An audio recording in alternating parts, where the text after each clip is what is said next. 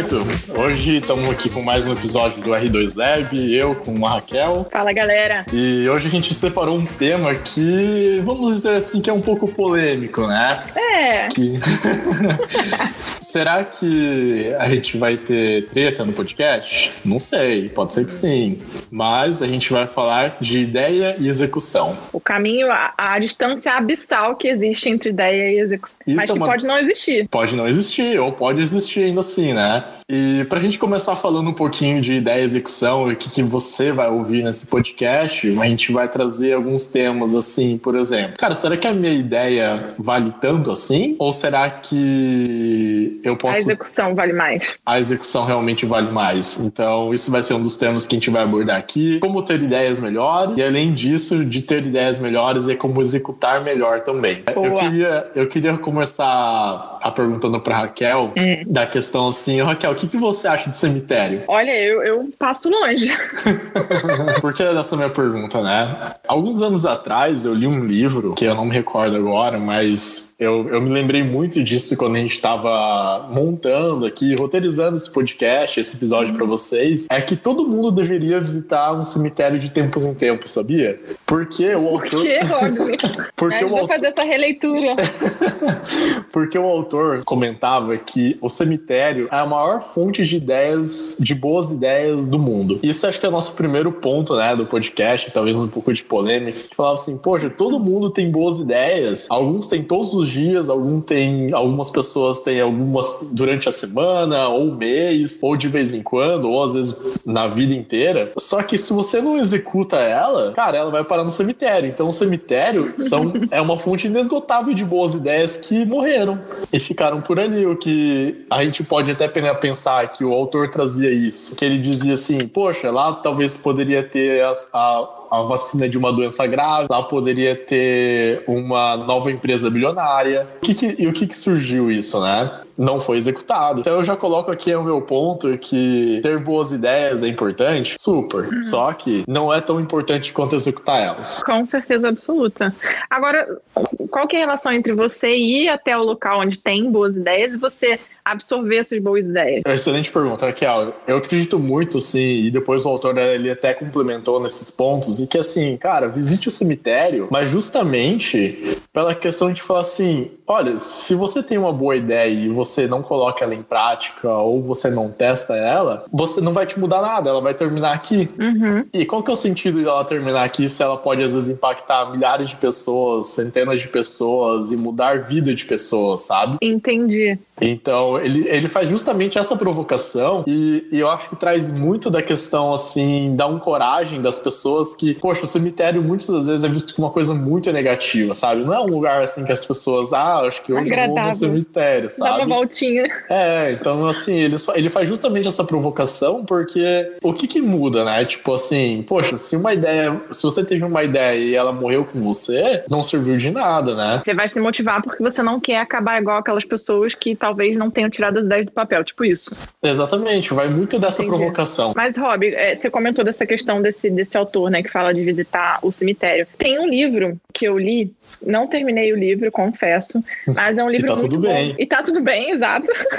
Até porque esse livro ele é uma jornada, ele se chama O Caminho do Artista, da autora Julia Cameron, e basicamente começa falando que, assim, geralmente as pessoas entram num processo de bloqueio criativo quando elas entram no modo automático da vida. Que você, assim, você entra naquele modo em que você acorda, vai trabalhar, vai fazer o seu dia a dia e, e assim, você tá tão imerso no seu dia a dia que você não consegue enxergar de fora e não consegue ser uma pessoa criativa, né? Você entra num processo de Uhum. bloqueio criativo e você não precisa ser artista, tá? Essa jornada que ela descreve no livro, ela é mais voltada, né, enfim, para atores, para pintores, enfim. Mas As pessoas realmente contas- estão criando, assim, coisas assim, por exemplo, muito criativas durante o seu dia a dia, né? Exato. Mas isso vale para qualquer um, entendeu? Para quem perfeito. trabalha em empresa, para quem é dono de uma startup ou para quem, enfim, quer ter ideias para praticar o empreendedorismo dentro da empresa que trabalha. Então, assim, e ela fala, só um parênteses rápido, né? Porque a gente tá falando, quer dizer, não tão rápido, porque eu já tô falando, deve ter uns cinco minutos.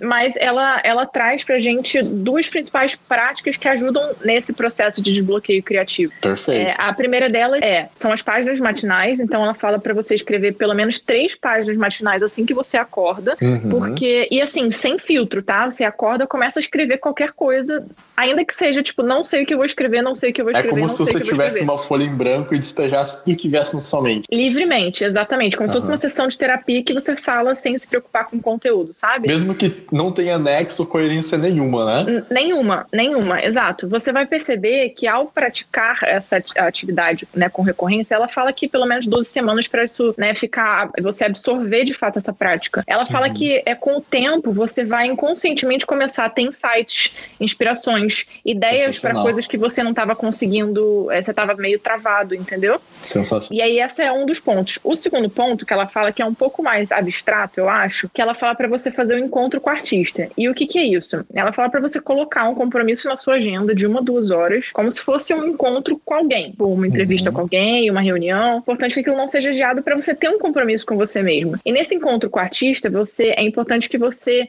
é, faça atividades para nutrir o seu espírito criativo. E aí Uhum. pode ser qualquer coisa, pode ser, sei lá, botar uma música para você dançar livremente, pega um desenho, um lápis e começa a fazer um desenho no papel, sabe?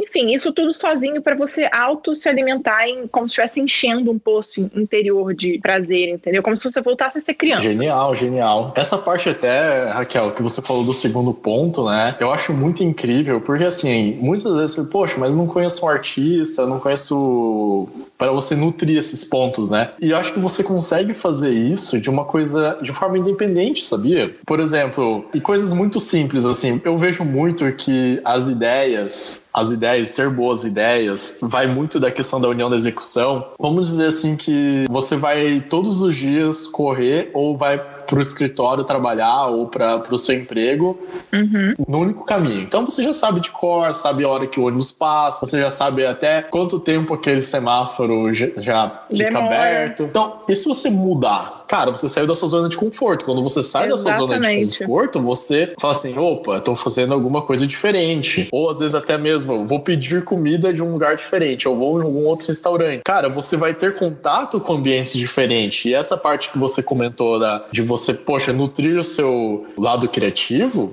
vai muito de você expandir horizontes, né? Então, não existe um caminho só para você chegar onde você quer chegar, sabe? Ou no resultado que você quer chegar. E eu vejo que isso pode trazer muitos benefícios, né? Primeiro ponto que você trouxe, né, de fazer, ah, cara, peixe lá, pega uma folha em branco e escreva loucamente. Eu uso muito isso porque às vezes quando eu tô com um bloqueio de escrita ou de pensar alguma coisa, eu sempre lembro de uma, de uma frase de Jim Collins que falava assim, cara, 200 palavras ruins todos os dias. E assim surgem as grandes, as grandes obras. Faz muito sentido. E eu lembro um amigo meu que quando eu trabalhava com ele, ele falava assim, cara, de seis em seis meses eu subo na, eu subo na mesa e fico parado cinco minutos olhando.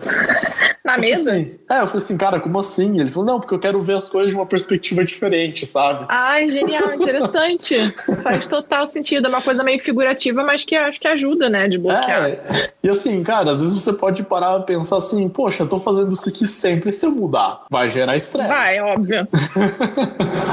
Mas Mas você vai fazer de uma forma diferente, entendeu? esse negócio que você falou, Rob, tá super, tipo, em linha com o que até a gente tava falando um pouco mais cedo antes da gente começar a gravar aqui, que é a PNL, né? Sim, Porque- total. Você fazer um caminho que você não tá acostumado, você começa a destravar parte do seu cérebro, e aí, tipo, não vou falar tecnicamente porque eu não sei, não tenho propriedade pra isso, Sim. mas você Eu também desbloqueia.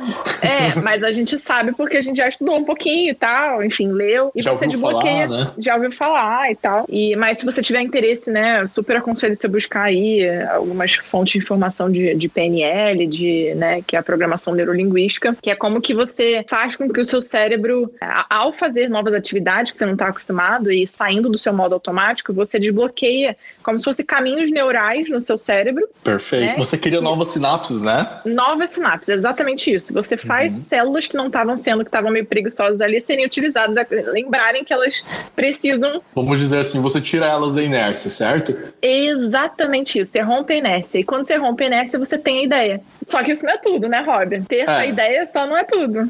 A gente dramatiza muito que, poxa, eu tenho a ideia e começa a ver já o processo final e tudo mais. Isso é uma das coisas que muitas vezes paralisa a gente. Um outro ponto que a gente, eu queria trazer aqui, a gente às vezes sente muito medo de compartilhar a nossa ideia e às vezes muito mais medo de executar a ideia. A gente até selecionou um case aqui para trazer para vocês, que a gente queria exemplificar isso como um modelo de negócio que é daquela rede de comida mexicana nos Estados Unidos, né, Raquel? Isso, Chipotle, né? E é muito sensacional porque a gente estava estudando isso e comentando durante a semana a receita deles, acho que o fator de sucesso foram em números, com certeza. É. Local, onde eles colocaram, como que eles foram, fizeram, a receita em si, mas um dos pontos que chamou muito a gente a atenção foi que é muito simples, né? As coisas que eles, do jeito que eles trabalhavam, não era? Exatamente. O, que ele, o Casey começa falando que realmente é complicado você abrir um restaurante, né? Assim, não, tem muita barreira de entrada, porque, e até é, linkando um pouco com a metodologia da SWOT, tem muita barreira de entrada você né, abrir um restaurante. Tanto que até já falei aqui, eu também em 2018 cheguei a abrir um restaurante do nada, do zero. Só que a margem é muito justa, né? É muito Sim, apertada. Total. Então você precisa administrar muito bem. Você precisa administrar um restaurante na unha. E é justamente esse o segredo do restaurante. É aquela questão, né, segredo... né? aqui, ó. Todo centavo conta, né? Exatamente, até porque quando você coloca em, em, escala, né, isso faz toda a diferença na tua margem. Sim. Mas eu acho que esse foi o principal ponto do, do, do case, né, Rob? Que é o estoque, né? Exatamente. Então, o que, que, acontecia, né? Acho que primeiro um PS aqui. Vocês já devem ter percebido que a gente gosta muito de comida. Então, se vocês fiquem à vontade para mandar comida, pizza, hambúrguer. Dicas. a, gente, é, a, gente, é, né? a gente é viciado em comida. Tanto Sim. que a gente sempre volta para um exemplo de comida. a gente malha, a gente corre para poder comer sem culpa. É, exatamente. Se a gente treina, a gente pode, né? Mas não é bem assim, não, pessoal. é, mas é justamente isso, Raquel. Eu acho que é, eu acredito muito que uh, estudando o case, a simplicidade deles foi: eu tenho poucos produtos para vender. Uhum. É, eu foquei em poucos produtos. Eu sabia que, poxa, as pessoas têm fome, né? Cara, isso é uma verdade assim quase que absoluta, né? É, todo mundo tem é, fome, é, tipo... né? Todo mundo tem que comer. Então, eles tinham poucos produtos, consequentemente, eles tinham poucos estoques, então eles sabiam que seriam poucos fornecedores ou poucos itens que eles teriam que lidar no operacional deles disso. E a Raquel com certeza pode dizer pra gente que, cara, quando a gente tem poucos produtos que a gente lida, e seja, se a gente aumenta a gama de fornecedores, a gente consegue negociar preço Exatamente. e você tem, você consegue trazer isso de uma forma muito mais inteligente, né? Exato. E, e um dos detalhes que me chamou muito a atenção, né, Raquel, que a gente estava até comentando isso, foi que eles tinham muito bem calculado o quanto que eles precisavam vender. A gente viu, por mais simples e por menos barreiras de entrada que tivessem hoje para abrir um restaurante, o fundador da Chipotle, ele tinha, ele parecia muito bem saber o que, que ele precisava o que ele precisava alcançar no dia a dia dele, né? A meta dele era 107, não era? 107 Isso, era 107 burritos, burritos né? Para ele atingir o break-even, né? Ou seja, para ele deixar de dar prejuízo. Exatamente. E assim, a gente viu lá que o case dele, isso é uma das coisas. Poxa, com certeza ele teve medo. Antes, até é legal a gente trazer um background dele, que ele sabia muito bem onde ele queria chegar. Uhum. Só que a gente viu também que, poxa, ele teve uma ideia que ele queria abrir, acho que um restaurante de alto padrão, certo? E ele falou assim: poxa, então eu trabalhei ali no restaurante, ele pediu demissão só que ele não tinha dinheiro. Cara, ele voltou para a cidade natal dele, que eu acho que era Denver, né? Denver, isso. Falou assim, poxa, eu tive uma ideia de começar um restaurante mexicano vendendo burrito, porque ele era export, ele tinha uma receita muito boa de burrito. Ele... E o burrito dele é bom mesmo, hein? é muito bom. E ele foi lá e executou essa ideia e ele mudou o, a ideia inicial dele, né? Que antes ele queria um, um restaurante de alto padrão e hoje ele virou meio que uma espécie de fast food, né? Tanto que depois de um tempo ele foi comprado pelo próprio McDonald's, né? Exatamente. O McDonald's viu ali que ele, ele tinha um grande potencial e acabou até se tornando controlador da empresa, né? Mas é basicamente por que a gente está trazendo esse case aqui? Porque a gente está trazendo um, um, caso que de uma pessoa que teve uma excelente ideia, que ele, ele entendeu o nicho de mercado que ele podia entrar, uhum. ele abriu próximo a uma universidade em Denver, né? Ou seja, a, a demanda já estava dada, né? Então o que ele precisava era fazer uma boa execução. E aí a grande sacada dele foi justamente fazer um modelo bem enxuto de gestão da operação, focando no estoque, diminuindo as perdas e outra coisa legal também, ele diminuiu as opções no cardápio, né? O que consequentemente diminuía o tempo que o cliente fica parado no caixa para escolher o seu pedido. Ou seja, ele fez com que todo o processo dele do restaurante, desde o início da cadeia, né, que começa com o estoque até o final final, que é a venda, fosse enxuto e fomentasse a rotatividade, que é aí que ele, que ele ganhou, né? E foi dos 107, parece que no segundo mês ele já tava, tipo, em mais de mil, não é isso, Rob? Isso, ele até, ele até falou assim, isso é uma coisa legal, pessoal, que assim, hoje a gente vê o caso da Chipotle, porra, consolidado. São lojas bem montadas nos Estados Exato. Unidos e, cara, é, eu nunca tive a oportunidade de comer, eu confesso. Cara, é eu, bom. Eu não sei dizer se é bom. E é engraçado, é... só um parênteses rápido, é engraçado que eles colocam, tipo, arroz e feijão, tipo, arro... eles pegam um burrito, aí eles uhum. botam arro... o arroz, o feijão, a carne, o, o abacate, tudo misturado ali junto, sabe? Fica meio que uma mistureba, mas no final é bom. É bom. e isso é uma coisa legal que, assim, pessoal, tipo, a gente vê hoje esse case consolidado. Cara, as lojas são bem montadas, né? E depois a gente vai até comentar que eles tiveram um problema de, de infecção, né, em 2015. Uhum. Mas é legal ressaltar que o cara começou de uma forma muito caseira. O próprio case traz que, poxa, não tinha processos bem definidos, ele tinha uma paixão que ele começava a vender. Conforme ele começou com dívida, ele pegou o dinheiro emprestado do pai dele, que ele pagou depois, e ele falou assim: olha, no começo foi bem devagar mesmo, precisava vender 107 burritos. Não foi um negócio que eu falei, porra, no terceiro, quarto dia eu já tava vendendo. É. Mas, depois que as coisas engrenaram, ele falou que no primeiro mês ele chegou, no final do primeiro mês, ele chegou a vender mil burritos por dia. Assim, é um case fora da curva. Claro, Total. tipo, 107 burritos, às vezes, para quem tá começando, pode ser uma coisa bem alta, sabe? É, talvez não seja de fato uma realidade, mas é importante você também ter metas agressivas, apesar de realistas, igual a gente Perfeito. falou lá no, na meta Smart, né? Uhum. Acho que no segundo episódio, né? E é importante também, mais importante de tudo, além da ideia, é a execução, que é o case que, né, que, ele, que ele colocou aqui analisando como é que funcionava o estoque, como é que funcionava né, o dia a dia do restaurante, uhum. tudo isso. E daí esse é um dos pontos que eu queria trazer muito esse gancho, Raquel, porque assim, será que ele teve medo? Não tenho Nossa. dúvidas nenhuma. Né, é, com teve... certeza sim, com certeza. E, eu, e o mais importante nesse ponto, se a gente for parar para analisar, é que foi assim, ele teve que vender essa ideia e ele teve que compartilhar compartilhar essa ideia com o pai dele para emprestar o dinheiro, que acho que na época uhum. foi 80 mil dólares. E eu vejo muitos pontos que às vezes muitas pessoas falam assim: nossa, eu tenho uma ideia genial e eu não quero compartilhar com, com ninguém. E eu vejo assim, cara, a ideia não vale nada. Então, se você compartilha com mais gente, às vezes essa pessoa pode ser o seu primeiro cliente. Exato. A pessoa pode sócio. ser o seu sócio, pode ser um investidor. Às vezes essa Exatamente. pessoa pode ser o seu consultor, um mentor que vai lá te ajudar e fala assim: olha, a pessoa ela traz essa ideia e aplica ela ela num parâmetro da vida dela. Então, quais são os hábitos que a pessoa tem e ela começa, nossa, isso resolveria um problema meu. Cara, eu acho uhum. que isso uhum. aqui seria inútil para mim. E tá tudo certo, sabe? Tipo, hoje a gente tem públicos, inúmeros públicos, vários nichos que pode fazer sentido para uns e pode fazer não sentido para os outros. Então, um dos pontos é que não tenha medo de compartilhar sua ideia. O fundador do Chipotle compartilhou a ideia com o pai dele e o pai dele acreditou. É, mas um ponto importante que aí eu acho que a pessoa tem que prestar atenção ao compartilhar a ideia é que, obviamente, não é compartilhar compartilhar ideia com qualquer um. Sim. Né? Você não vai chegar e compartilhar uma ideia, tipo, no Instagram, talvez, né?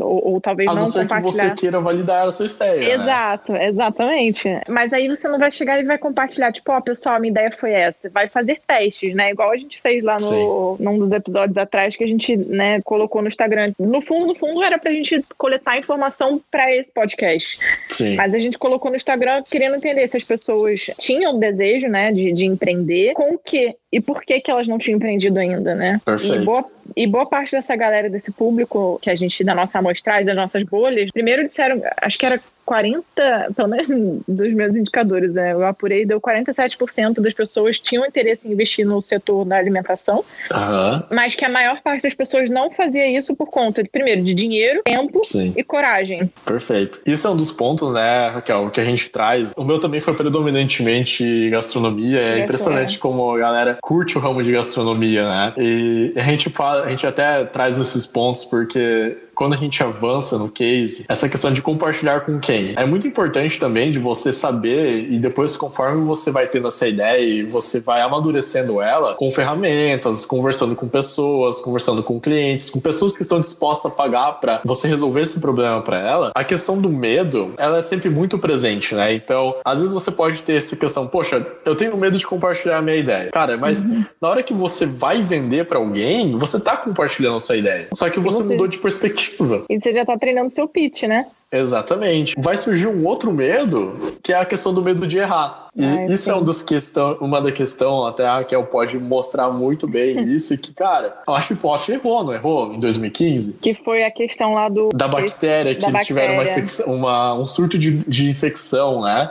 As ações caíram 67%. Exatamente, em 2015. E, meu, e por que que eles erraram? Eles estavam fazendo o processo deles e eles descobriram que teve um surto de uma bactéria que, que acho que afetou quase que predominantemente o, a cadeia de distribuição deles, né? Acho que parte do processo eles faziam como se fosse numa dark kitchen, né? Tipo, numa cozinha centralizada e aí contaminou. Eles distribuíam, isso contaminou e, foram, e foi para todos os restaurantes deles, né?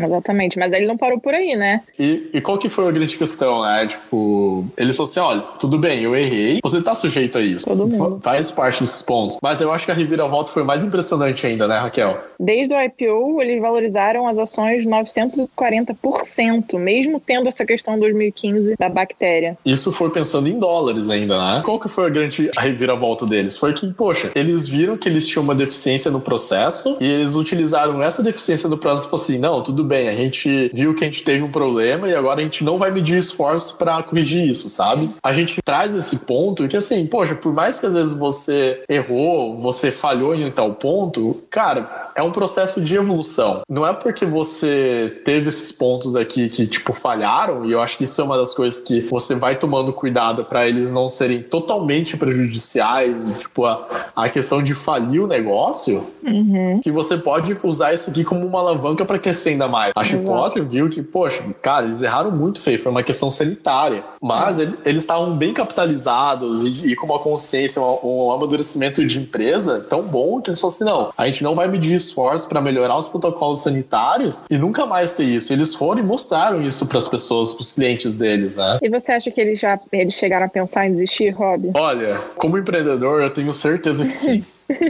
Muitas das vezes a gente vive uma, uma montanha russa, né? Eu acho que foi o Ben Horowitz que falou isso nos livros deles, que ele cita isso na questão de startups, né? Mas acho que uhum. para o empreendedor a gente pode trazer isso que a gente sente duas coisas muito latentes quando a gente empreende, que é, é medo e euforia. Total. E a, e a falta Ao mesmo de tempo, sono, às vezes. É, e a falta de sono só, só catalisa eles, né?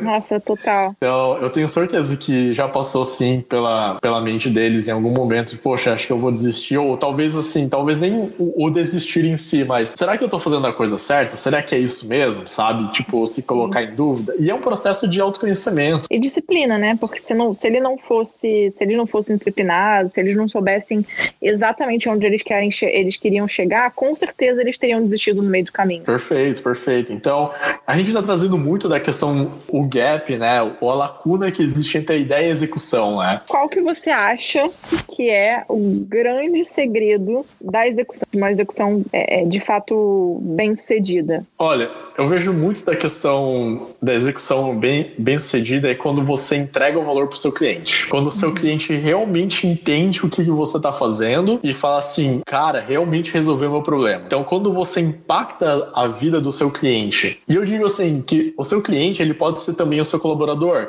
as pessoas que estão em sua volta. Você vai, vai ter alguns indicadores que você vai falar assim, nossa, essa pessoa ela está satisfeita, as pessoas que trabalham comigo estão ao meu redor, elas também estão satisfeitas uhum. e eles entendem que esse processo que eu estou desenvolvendo, que esse produto, que é a minha empresa, ela está evoluindo. Então, você está entregando X hoje, mas você já está projetando que você vai entregar 2X amanhã. Só que Sim. entre o hoje e amanhã, não são só 24 horas que você tem ali, são vários processos que você vai errar muito, mas você também vai acertar em algum. Aí a gente volta na cultura do erro, né? Que a gente ainda tem medo de errar, mas se a gente não tentar, a gente não vai chegar no nível de excelência que a gente precisa para executar aquela ideia, que é Perfeito. o que é o mais importante. E eu acho que a gente entra muito na questão do pivotar ou desistir. Então, muito dessa questão assim, poxa, talvez eu chegue num ponto que eu falo assim, cara, será que eu tudo que eu fiz até agora é, não consegui entregar o valor para o meu cliente ou não justifica esse valor que eu tô, tudo que eu tô desenvolvendo justifica o valor que eu tô cobrando e talvez não vale a pena eu continuar investindo tempo e dinheiro e recurso nisso, certo? Aí a gente para e pensa assim, então vamos pivotar. O que, que eu já fiz até agora? E eu acho que isso é uma questão do autoanálise, de você, nossa, qual que era a minha ideia original? Aonde eu cheguei com a minha execução?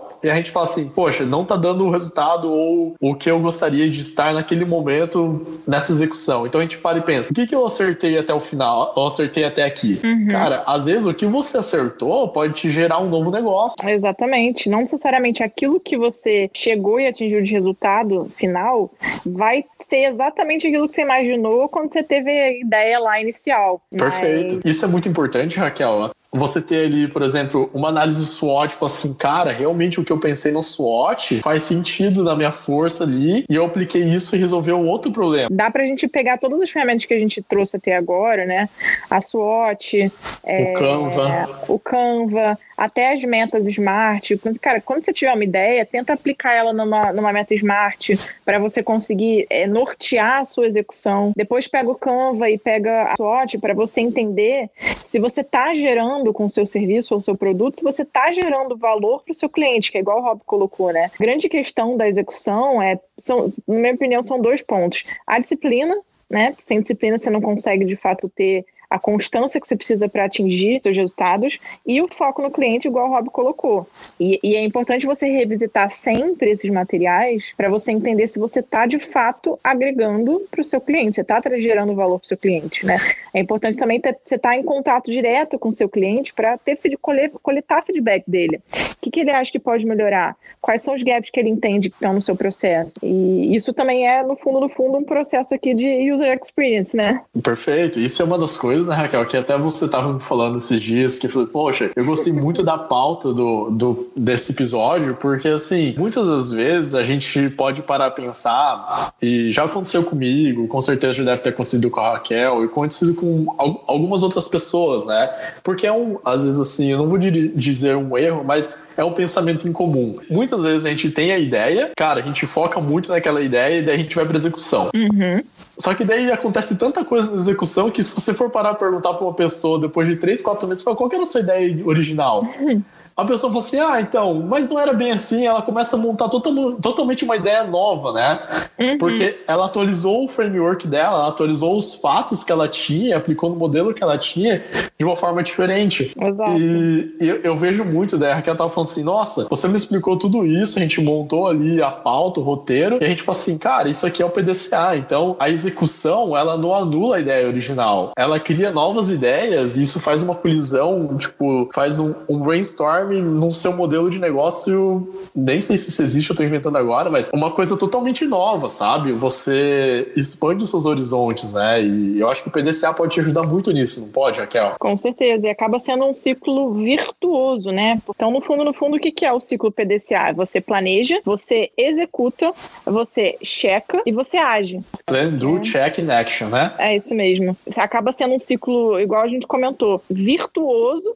Uhum, perfeito. E assim, com, e, e, dentro, e dentro de cada etapa desse PDCA, você vai ter vários inputs novos que você fala assim, cara, olha, tive um insight, tive um dado que eu coletei ali, que isso vai melhorar minha ideia original e às vezes vai trazer até um spin-off da sua ideia, da sua empresa. Exatamente. E por isso o segredinho do, da disciplina, né? Porque você sempre precisa se auto-analisar, auto-analisar os seus produtos, as suas soluções, para entender se de fato o seu cliente está enxergando valor em tudo que você está você tá propondo aí. Perfeito. E assim, tudo parte da questão da ideia. Às vezes, muito, algumas pessoas também podem fazer da execução, às vezes por algum motivo assim, poxa, eu precisava de dinheiro, eu estava numa situação um pouco mais complicada. E se você estiver ouvindo esse podcast, você pode muito bem falar assim, nossa, eu já estava executando, e agora eu posso melhorar e trazer tudo que eu já, já tinha ali para formatar a minha ideia. Então, uma das coisas, assim, não existe um ponto certo de partida, né? Ah, Exato. primeiro eu tenho que ter ideia. Não, às vezes, muitas vezes você já tá fazendo aquilo lá, só que se você formata a sua ideia e você, vamos dizer assim, coloca ela num processo de amadurecimento e você única execução, perfeito. Vai. Eu gosto muito de uma frase, eu não sei quem foi, foi que falou isso, mas eu sempre relembro ela, que é assim, que o sucesso é quando você encontra a preparação preparação com oportunidade. Então, É poxa, qual que é a receita do sucesso? Cara, é a preparação. Então, você tá ali tendo a ideia, você tá executando, e a oportunidade, eu falo assim, nossa, minha ideia e minha execução encaixam perfeitamente aqui. E eu vejo que a ideia e a execução não é uma coisa, elas são complementares. Quando você tem as duas e elas se unem e realmente tem uma sinergia entre elas, é muito, é muito possível que você vai encontrar o sucesso, né? Até porque, segundo o JJ, né? uma frase que a gente escutou hoje. As perguntas nascem quando você está sentado na cadeira, né? E as respostas. Quando você está fora dela. Genial. Ou seja, não adianta nada uma ideia sem execução.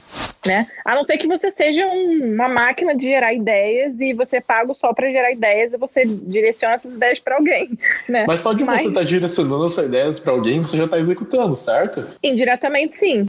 Aliás, esse é um ponto bastante importante porque eu passei muito tempo da minha vida me martirizando por não ter a ideia. E aí eu acabava não fazendo nada e me paralisava porque eu achava que as minhas ideias não eram suficientemente boas. Mas isso você acreditava que as suas ideias não eram suficientemente boas? Boas porque você não compartilhava elas ou porque você tinha, por exemplo, medo que te paralisava para você executar elas, assim? Bom ponto, porque na verdade a minha régua, Rob, ela, ela, é muito alta. Eu queria ter uma ideia tipo o Instagram, eu queria ter uma ideia tipo o Facebook, entendeu? Tipo Uber Tipo Google, né? Tipo Google. Só que, cara, olha, olha a trajetória dessa galera. Certamente a primeira ideia que eles tiveram não foi onde eles, eles estão hoje, né? Uhum. E aí, eu tava no, até no Cubo, num evento, e aí um founder de uma startup me falou, ele falou assim, cara, se você ficar esperando a ideia perfeita, você nunca vai fazer nada.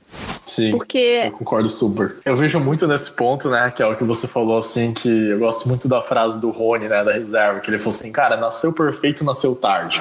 Exato. Essa perfeita, é, essa frase é sensacional. Eu vejo muito nesse ponto que assim é muito injusto comparar o seu bastidor com o bastidor de uma outra pessoa. É como se você estivesse comparando a sua, o seu primeiro episódio da sua primeira temporada com o episódio oitavo da nona temporada da pessoa. É exatamente. Então, assim, cara, não, não, não faça isso, sabe? Vá, vá viver o seu primeiro episódio, sabe? Vá viver o seu primeiro episódio da sua primeira temporada, porque só você define quando o seu, a sua temporada vai acabar. Exatamente, até porque você tem que ser o seu próprio parâmetro. Pense que você só vai conseguir perder para você mesmo. Faz muito sentido. E aí o, o que esse founder nesse dia me falou foi, além de não ficar esperando a ideia perfeita, que ela nunca vai chegar, ele falou só faz, só começa. Sim. Só começa. E eu acho que essa é a grande sacada o movimento gera a motivação. Então, romper isso é uma das coisas assim, poxa, trouxe ali da física, né? Que acho que Newton nunca teve tão certo, né? que um, cor, um, corpo em movimento tende a estar em movimento, né? E um corpo em inércia tende a estar em inércia, que é uma das leis de, de, de Newton, né? Então, na hora que você rompe essa inércia, cara, consequentemente, você tende a estar em movimento. E eu acho que com essa frase a gente pode concluir esse episódio do podcast ou seja, rompa a inércia. Só faz. Só faz. Só vai. Só faz, só faz. Depois você vai vendo, você vai aprender, você vai errar e tá tudo certo. Chama a gente nas redes sociais. Agora a gente, a gente você pode encontrar aqui o Instagram do podcast. A gente vai te responder lá. Se a gente te puder te ajudar em alguma outra maneira, chama a gente lá também. Fico muito feliz aqui de estar compartilhando um pouco do que a gente sabe e aprender muito mais com vocês, principalmente com, com a Raquel. Com certeza. A gente, a gente quer muito saber o que, que vocês estão achando desse podcast se ele de fato está gerando valor para vocês. A gente também quer nos próximos episódios fazer algumas, tanto mentorias, quanto trazer alguns convidados aqui para discutir alguns assuntos mais a fundo. E se você tiver alguma, alguma necessidade, precisar de alguma ajuda, quiser vir aqui fazer parte dessa mentoria, também entre em contato com a gente, que a gente vai com certeza trazer o seu case aqui. Beleza, pessoal? Muito obrigado e siga a gente aí no onde você estiver ouvindo e a gente está à disposição. Obrigado, galera. Muito obrigada.